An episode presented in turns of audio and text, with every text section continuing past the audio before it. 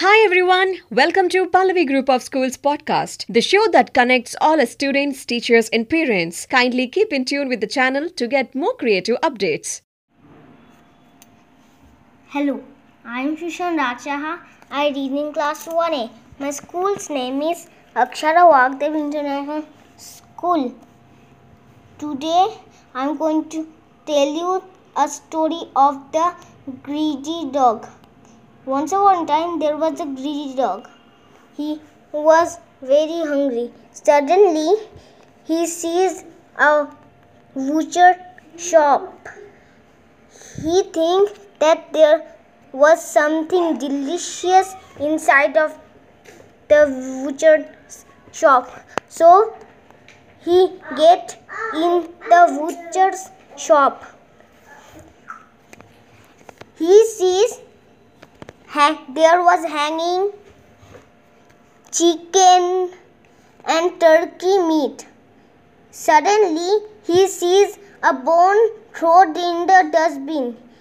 The dog think this bone is so delicious and juicy. I think I will take it home. He was go happily he was going to the village. Suddenly he sees his reflection in the water.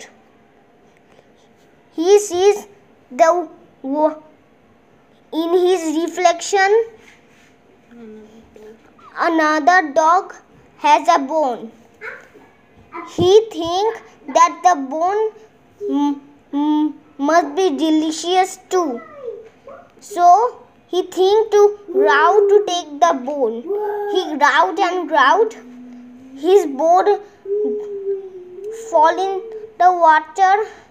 Then the dog realized that it was his reflection. Then he was very sad because he cannot eat the bone. The moral of the story is never be greedy. Thank you. Hi all, I hope you all have enjoyed listening today's episode. To keep looking forward for another exciting one, till then, this is your host signing off. Stay safe, stay healthy.